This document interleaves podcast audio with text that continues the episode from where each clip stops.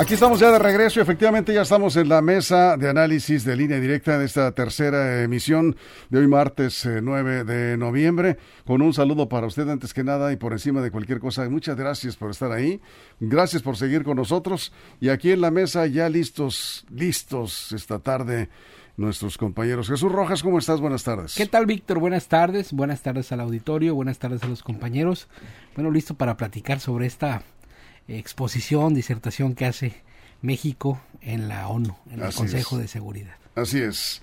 Juan Ordorica, ¿cómo estás? Buenas tardes. Muy buenas tardes, Víctor Jesús hermano, nuestros compañeros ahí en la cabina de producción y por supuesto el auditorio que hoy hoy nos escucha y vamos a hablar de... Ya son noches, ¿verdad? Son buenas noches. después de las 7, después de las 7, según algunos manuales, este, se empieza la noche. Ah, qué bueno que nos aclaras eso, porque aquí me pegaron una regañada, que dije seis y media de la tarde, pues es tarde. Creo que el manual de Carreño maneja que después de las 7 ya. Ya es noche, sí.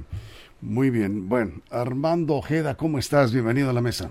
Buenas noches con mi propio manual, Víctor. No me, no me interesan otros manuales. Yo lo que veo, siento, está oscuro ya, ya son las 7. Buenas noches para todos ustedes. Es un placer estar con ustedes. Adelante, señores. Oh, caray. ¿Y este qué le pasó? ¿Quién que viene con ganas de pelear? no con la este, ONU. Es un gusto saludarlos, compañeros. Este, gracias, Armando. Bien, bien. bien pues vamos directamente al tema de la mesa. El presidente Andrés Manuel López Obrador encabezó hoy en Nueva York y presidió el eh, Consejo de Seguridad de la Organización de Naciones Unidas. Pues muy comentado su, su discurso, su intervención, lo que dijo ahí en la ONU no se trata aquí de criticar al presidente, como ya nos están aquí, este, desde que anunciamos el tema acá en el WhatsApp. Se trata de hablar porque es finalmente un hecho importante que el presidente sale muy poco. Yo creo que es. ¿Cuántas veces ha salido en la tercera vez. ¿La tercera vez? tercera vez.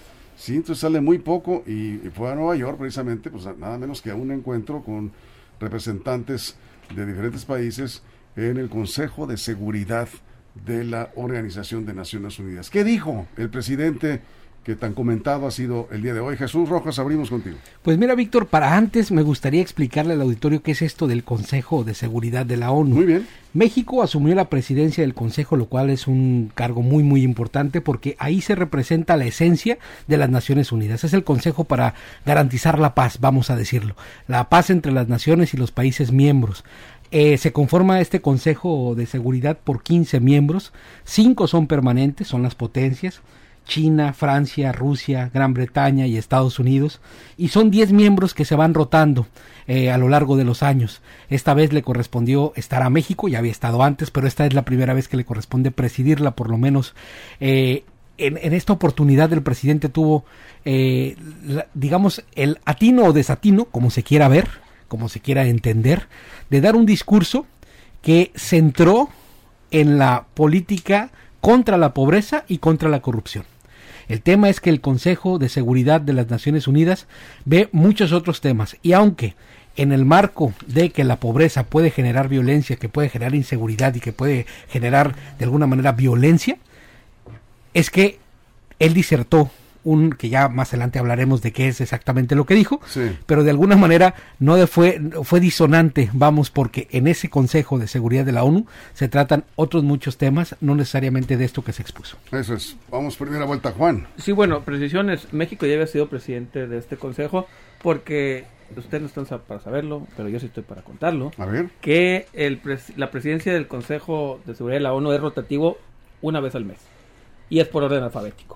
o sea, no hay una votación para elegir al presidente. O sea, que de que te toca, te toca. Te toca, te toca y al menos dos. Y, y, México está dos años porque los miembros no permanentes son por dos años. Le va a tocar al menos otra vez el presidente. Una vez al mes cambian de país, no el presidente. Entonces no es, digamos que no es una gran gestión de la, del, del servicio exterior mexicano, sino es te toca.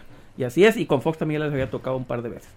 Pero fuera, de eso, eh, lo que a mí se me hizo raro y sigo sin entender por qué el presidente Andrés Manuel López Obrador utilizó esta tribuna para lanzar su, su discurso, que para mí fue una mañanera en la ONU, o sea, para mí fue eso, porque lo que repite la mañanera acerca de la igualdad, ahorita vamos a hablar de qué dijo exactamente, pero básicamente el mensaje es lo que todos los días lo dice la mañanera, nada más que lo dijo en la ONU.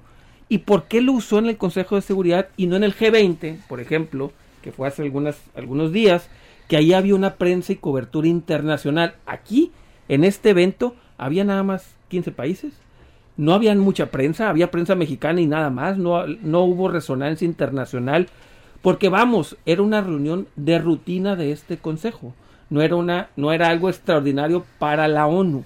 Se me hizo raro y sigo preguntando, ¿por qué Andrés Manuel López Obrador decidió ir a este pequeño foro controlado, sin grandes reflectores internacionales, para dar un mensaje, que repito, todos los días lo dice en la mañanera. Y ahorita vamos a decir o voy a decir yo al menos, las reacciones que tuvieron los países ahí presentes ante el, ante el discurso del presidente Andrés Manuel López Obrador. Armando, vamos contigo. Discúlpame, Juan, discúlpame, pero cualquier evento, por insignificante que te parezca, que organice la ONU es trascendental a ver, y, llega a todos los rincones del mundo. Yo no sé por qué dice. Voy a hacer la pregunta rápido. ¿Qué dijeron el mes pasado en ese Consejo de Seguridad de la ONU? Nadie sabe. No sé qué. Bueno, no, pues tú dices que es trascendente todo. trasciende. bueno, a lo mejor no dijeron nada trascendental. Bueno, Por eso no, no, no, llegó a, no, no hubo nota internacional. No llegó hasta nosotros, a los más humildes de los periodistas, acá en, en, en, la provincia, en México. Pero mira, yo, yo te voy a decir la verdad. Eh, se trata del Consejo de Seguridad de la ONU. Y tú sabes que la seguridad en gran medida depende del grado de corrupción. Y el presidente llevaba ese tema de la corrupción. Que no les guste a las grandes potencias del mundo que estaban ahí, a los representantes que les hablen y que les canten la neta, un presidente latinoamericano, un presidente de uno de los países que no son de la élite. Pues bueno, es su bronca. Pero a mí me gustó el presidente. Yo tenía ganas. ¿Te gustó el discurso? Por supuesto que sí me gustó. Me gustó porque, porque eh, yo, yo, veo, yo veo, me gustó que dijera que no vengo, no vengo a hablar de, eh, cuestiones eh, hipócritas. Ignorar a la corrupción es, una hipocresía. Digo, es el principal problema del mundo, donde estamos inmiscuidos todos. Y, y bueno, no podemos soslayarlo.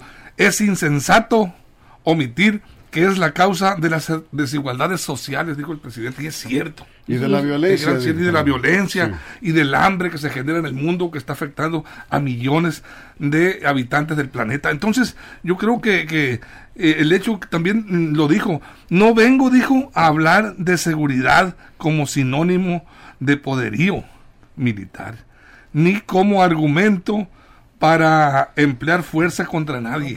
Esa fue una pedrada que les tiró directamente. Ah, ahorita, contigo, Armando. Eh, pero México no es un país, eh, digamos, que no tenga la calidad de potencia. Es un país emergente que está dentro del grupo del G20. Es decir, si es una potencia, es una potencia mundial que ah, está dentro de las principales 20 economías del mundo. Pues. Y lo que se diga ahí es, es importante. Yo lo que eh, analizo de este discurso es esta parte donde habla de la pobreza y da un consejo. Hace una propuesta formal que tiene tres puntos para ayudar a evitar la pobreza mundial, ¿no? O a reducirla, por lo menos las brechas de desigualdad. Eso está bien. Dice, está muy bien. Ahorita voy. No es el lugar. A ver, yo, pongo lo siguiente, ¿no? Dice que él hace la propuesta de pedir el 4% a los de las fortunas de los hombres más ricos del mundo. El 4% a las mil empresas o corporaciones más importantes del mundo y el 0.2% del PIB del grupo de G20 donde México está. ¿no? Esa es la propuesta que hace para conseguir una bolsa de un billón de dólares, ¿no? para reducir la pobreza en el mundo. Así es. El tema es que en México la pobreza se incrementa. Tan solo el año pasado se incrementó en 2.1 millones de pobres y 15 millones más de personas sin acceso a los servicios de salud. Es decir, vas a dar consejos a las Naciones Unidas cuando no puedes resolver tu problema en el país y además se te incrementa. Y no puedes culpar al pasado porque son los datos del tiempo presente. A, mí, lo que no me gustó es que fue a decirle a los señores de la, de la ONU que no han hecho nada, que no han denunciado la corrupción, que se han convertido en cómplices de la corrupción prácticamente, que ya despierte de su letargo la ONU. Esa es la parte que me parece no fue muy apropiada.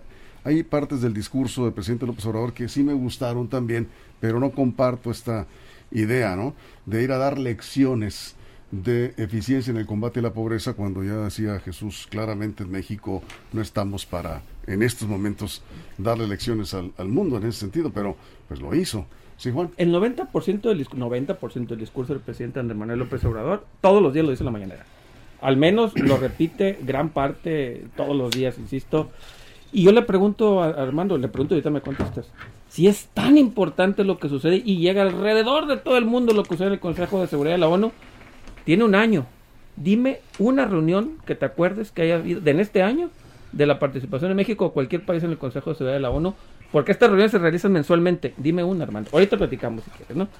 Y voy a contestar lo que le dijo el señor de Rusia cuando participó, eh, cuando le tocó su participación, porque participan todos los países que estuvieron ahí presentes. Sí, porque sí les dolió, ¿no? Pues no les dolió porque, a ver, yo creo claro que les dolió. Sí les pegó Armando, ¿viste todas las participaciones? Pues de acuerdo a lo que a lo que está planteando, ¿Qué respondió? a ver, pues, bueno, te metes en toda la bronca, fueron, pues. fueron 10 cada país, no les dolió porque cada país trae su discurso. Después de Andrés Manuel siguió la representante de Eslovaquia y la representante de Eslovaquia dijo, ni lo peló y dijo, tenemos problemas en mi, en mi frontera porque los rusos me quieren invadir. O sea, cada Estados Unidos habló del cambio climático, cada quien trae su rollo. Pero el de Rusia sí le contestó, no directamente al presidente, pero dijo, a ver, aquí en el Consejo de Seguridad de la ONU y, y las comisiones de la paz, aquí no vemos temas económicos, aquí no abordamos temas económicos, dice. Porque para mantener la paz no necesariamente se necesita desarrollo económico. Claro. Ah, repito, es el de Rusia, ¿no? claro, porque claro, porque los temas de seguridad en las naciones no necesariamente están provocados por temas de pobreza o de corrupción. Sí, es lo, lo que dijo el de Rusia, señores, este este foro se tratan otros temas, dijo el de Rusia y la ONU no tiene necesariamente las herramientas para poderla enmendar a través de proyectos de desarrollo económico. Y es que el presidente López Obrador, y voy contigo Armando, había dicho, estoy rescatando una frase, nunca en la historia de esta organización se ha hecho algo realmente importante, ¿sí? En beneficio de los pobres. A lo mejor no ha visto el trabajo de UNICEF. Y luego les dice, pero nunca es tarde para hacer justicia me pareció fuera de lugar el, en esa parte del discurso. No, la UNICEF, África, los países de África sin la ONU. El combate del hambre en La FAO, no, no, yo creo que al presidente le hace falta que le digan exactamente qué hace la ONU en esos países, que sin la ONU no existiría. en cada uno de sus organismos, ¿no? no existiría los países. Armando, y vamos a la pausa, sí. Sí, lo que pasa, lo que pasa es que, que cuando te pisan un callo, pues relinchas, reparas y brincas y, y pataleas el, presidente fue enfático y fue claro, o sea, al señalar, por supuesto que, por supuesto que, que las guerras, las intervenciones, las eh, todas las cuestiones que tengan que ver con invasiones y con desavenencias entre las grandes potencias tienen que ver con las con las eh, con la economía. Todo, todo mueve la economía. Eh, todas las intervenciones de los Estados Unidos en conflictos en, en, los países árabes donde he participado tienen que ver con economía, con los, con los, con los, problemas. no, Armando. ah, por supuesto. Hay potencias económicas que están muy bien. Sí. Y se están peleando por múltiples circunstancias que no tienen nada que ver con, con, economías. ¿no? Tiene que ver con la ideología, incluso. Eh, más que ideología, yo, yo insisto que es, que, eh, que es una gran medida, en gran medida, también la economía, los intereses por los que están creando, ya sea el petróleo principalmente, las cuestiones eh, económicas, las, las eh, transacciones comerciales entre unos países y otros. Ay, sí, lo, sí, lo que mueve. El mismo, la misma, el, misma empresa del, del armamentismo también tiene mucho que ver. Bien, a ver, 30 segundos, Juan, y corte. Bueno, Armando, yo creo que hay que entender que las circunstancias del mundo son muy distintas en cada región no puedes decir que todos los que todos los conflictos se ven a la economía. No es cierto, por ejemplo, el caso de Chipre, Chipre del Norte tiene un problema serio por ideología, por etnia. Hay, por ejemplo, exterminios eh, de razas, no tiene que ver todo con la economía. Y el Consejo de Seguridad es para eso, para determinar la naturaleza del conflicto y una solución. El presidente entendió que la corrupción es la fuente de todo. Bueno, está bien, él, tiene su, su, cotorreo. Vamos a ir una pero no era el foro, no era el foro. pausa y regresamos. Eh, estamos hablando de la intervención del presidente López Obrador que presidió hoy la reunión del Consejo de Seguridad de la ONU. Eh, ¿Perdió una oportunidad el eh, presidente López Obrador de, este foro? Esa es la pregunta que vamos a... Para él no. Sí, no, yo creo que aprovechó su oportunidad para... Sí, porque además propuso un plan mundial de fraternidad y bienestar, que es lo que decía... La ONU del bienestar. La ONU del bienestar, la ONU es lo que planteó. Bien, seguimos después de la pausa, nos quedamos en Facebook para aquellos que nos escuchan en radio, quieren continuar acá en el corte, vamos a ir con los comentarios. Y dos o tres no nos va nada bien, ¿eh? Aquí con los comentarios. Por cierto, nos, nos dicen, esto es Culiacán, un mundo de tráfico en el sector del Costco, ahí en el paso inferior vehicular de Arjona y Pedro Infante y todo ese sector de la central de autobuses también, pues con mucha paciencia vamos a investigar a ver qué, si es el tráfico normal de la hora. Sí. es que Sánchez Alonso lo tienen cerrado, está, está complicado. Hay, varios cierres, ¿eh? trabajos también de reparaciones y drenajes, por cierto, en el sector del Puente Negro también. Bien, vamos a una pausa y regresamos. Nos quedamos en Facebook, YouTube. Aquí nos quedamos con los comentarios que nos están llegando. Estamos hablando de la participación del presidente López Obrador en la reunión del Consejo de Seguridad de la ONU. Y con esto y más, continuamos.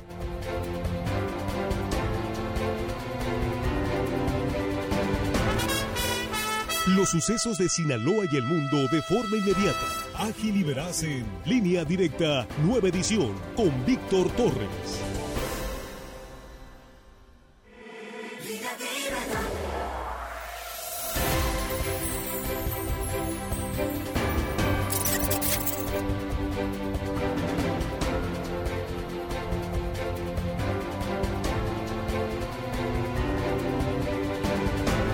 Estamos ya de regreso en la mesa de análisis en radio. Estábamos acá en el corte. Nos quedamos siempre, nos quedamos aquí en Facebook con sus comentarios también. Aquí nos con todo respeto, con todo respeto, ¿cómo no va a ser importante la intervención del presidente en la ONU si fue traducido a más de 150 idiomas su mensaje a nivel mundial? Fue transmitido simultáneamente, dice por CN Noticias, todo tipo CNN, todo tipo de líneas de noticieros a nivel mundial es tonto decir que no fue importante su intervención, su discurso. Ahí te pues, Juan. pues me puse a buscar, para, porque me gusta hablar con pruebas, me puse a buscar en Le Figaro, me puse a buscar en El País, me puse a buscar en el New York Times, Wall Street Journal, en The Guardian, y no, pues no aparece por ningún lado en las primeras planas, como si hubiera estado en el G20, por ejemplo. Si hubiera el G20, hubiera estado en esas primeras planas y esos portales. Y rápido voy a decir algo al presidente que le aplaudo y para mi gusto queda como un gran ejemplo el presidente. Gran, gran ejemplo de cómo los mexicanos pasan a la frontera y obedecen las leyes. El presidente de México usando el cubrebocas. Ah, sí. En cuanto pasa la frontera, el señor obedece las reglas, las leyes de urbanidad y de salud. Porque sencillamente, y si no te pones el cubrebocas, no puedes. Él es el ejemplo de un mexicano. ¿Cómo? Si obedece la ley cuando no está en su país. Eso es, Armando. Pues mira, es, es, es intrascendente si se puso el cubrebocas o no. Para mí sí, sí. Porque es que acá no lo usa, hermano. Los temas, los, Estados Unidos, los temas más importantes, más, más trascendentales. Y yo, yo pienso, desde mi óptica muy, muy humilde y particular, que este plan global de lucha contra la pobreza que, eh, que, que promueve el presidente de México ante este Consejo de Seguridad de la ONU, eh, aunque esté fuera del contexto de los temas que se iban a tratar, como ustedes dicen, para mí es trascendental porque habla, eh, habla de la preocupación de un presidente de un país como México por es, cierto que hay mucha pobreza en México, es cierto, pero también... Pero, pero, él, ¿por qué no, pero él, ¿por qué no le ha erradicado? Eh, bueno, no, trata de erradicar el, el, el, hambre en tres años, tú, Juan. Bueno, tiene más pobres, pues. bueno, aquí está la, es precisamente la crisis que está, se está generando a nivel mundial. pero ah, de, alguna manera, el hecho de que el presidente venga y proponga un plan mundial ante la ONU eh, para, para de alguna manera paliar el hambre que está afectando a 750 millones de habitantes del planeta y de alguna manera traer una propuesta, si se la rechazan o no, pues ya será cuestión de los países. Bien. Pero, pero para mí es una buena propuesta que si, si no trasciende, pues bueno, allá, pero él va y propone.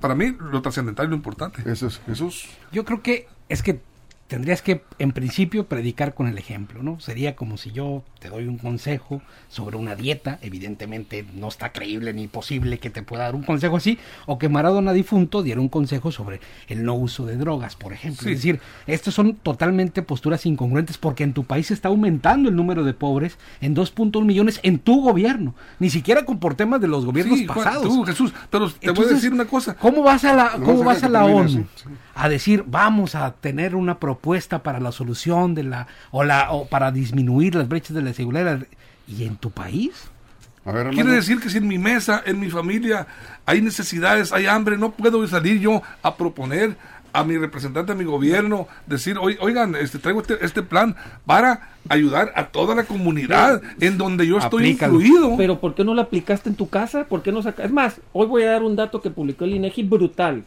de 46 millones de mexicanos, 42 millones que había en la clase media, tenemos 37. Hoy lo publicó el INEGI. Tenemos menos mexicanos en, clase media. La fórmula que él fue a decir a la ONU que funciona aquí en México generó más pobres y sacó más mexicanos de clase media. Es un rotundo fracaso y no lo vas a decir. Lo sacó para abajo, ¿no? Lo sacó para abajo. Entonces, vas, ¿cómo vas a decir a la ONU? Apliquen esto si en tu país no funciona.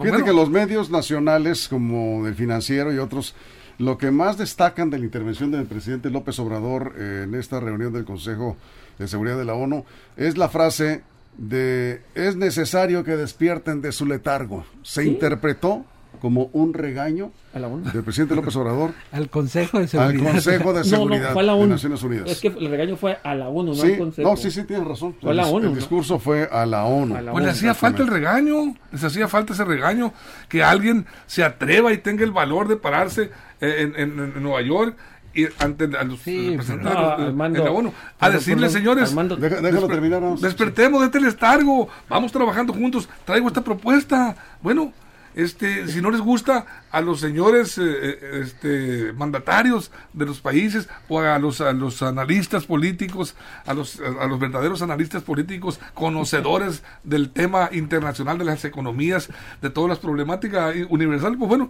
es otra cosa. Pero el presidente va y les dice lo que... Tiempo, tiempo. A ver, Armando, todos los años hay una asamblea, asamblea internacional de la ONU donde van todos los países. Me gusta verla todos los años hay al menos 10 presidentes que le dicen lo mismo a la Fidel Castro decía los discursos más hermosos. ¿eh? Sí, es más, Hugo Chávez, Hugo Chávez se cansó. A ver, no es la primera vez que un presidente, todos los años, al menos, no, no funcionarios, 10 presidentes le dicen a la ONU, no sirven para nada. O sea, tampoco es algo. Lo que pasa es que los mexicanos no estamos acostumbrados a la, a la geopolítica y pocas veces vemos eso. Y cuando lo vemos nos sorprende. Ah, bueno. Hay que ver los discursos de la ONU y en verdad hay al menos 10 presidentes todos que le dicen a la ONU, señores de la ONU, no sirven para nada. Ahora le tocó al presidente mexicano. Como nunca vemos eso, pues se nos hace extraordinario para muchos no es extraordinario. Lo, cierto es que a nivel mundial no, no es noticia la reunión del Consejo de Seguridad porque no se concluye nada, realmente no hay anuncios importantes.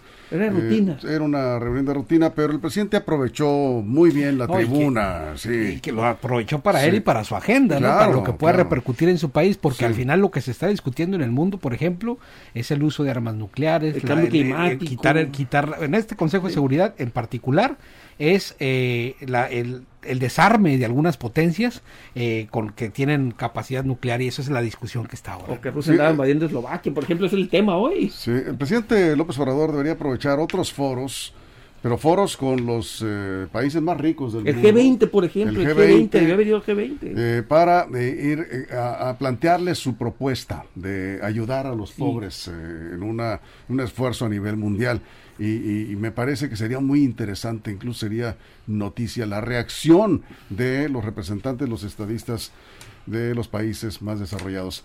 A ver, aquí dice eh, José Leal, parte del gran número de muertes por COVID-19 fue, fue que AMLO alentó a la desobediencia civil a no usar cubrebocas, al llamar a que se abracen, eso sí fue trascendental, dice, saludos.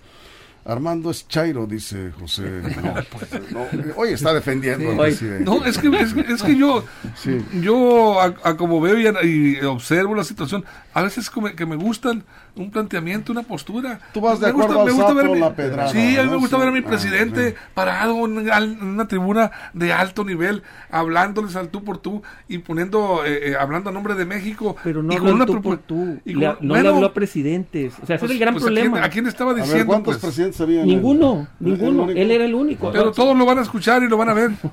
A ver, ah, bueno, ya, ya, estamos cerrando. Cerramos, cierra Jesús, 30 segundos. Entre los individuos como, entre, las, naciones, el respeto al derecho ajeno a la paz aplica en la ONU, en el Consejo de Seguridad y en esta mesa. Eso es. Bien, nada más para concluir, para concluir, sí, este, sí efectivamente está tomado el bulevar del Hospital de la Mujer. Bolívar, ¿cómo se llama este bulevar? Espinosa de, los Monteros, ¿no? Es el de la UCE. Espinosa de los Monteros, ¿cómo se llama este bulevar? Está tomado por trabajadores, como ya comentábamos, que están exigiendo bases sindicales y van a continuar ahí. Ese es el problemón del tráfico vehicular en Culiacán, en este momento, en el sector ahí de la central de autobuses, eh, Japac, Costco. Valle Alto, sector Valle Alto. Valle Alto. muy molestos. ¿eh? Sí, No, no, es, es, es un caos vehicular. No se asome por ahí. Si está por ahí, paciencia. Tranquilos, porque eso va a tardar. a cómo está el asunto. Bueno, nos vamos, Jesús, muchas gracias. Buenas noches. Gracias, Armando. Es un gusto, nos eh, escuchamos. Nos vemos mañana. Queda para que duermas bien. Este, Juan, muchas gracias. Nos vemos, cuídese mucho. Gracias. A nombre de todo el equipo y toda la producción, gracias a usted por su compañía. Pásela bien, lo esperamos mañana en punto de las 6 de la mañana en la primera emisión de Línea Directa.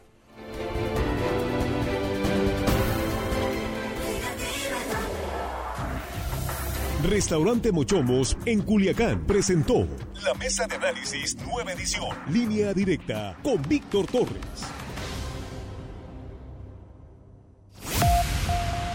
Te conectaste en línea directa con Víctor Torres. La información relevante, inmediata, ágil y veraz. Línea directa nueva edición con Víctor Torres. El sistema informativo más fuerte del noroeste de México. Esta es una producción de RSN. Evolución continua.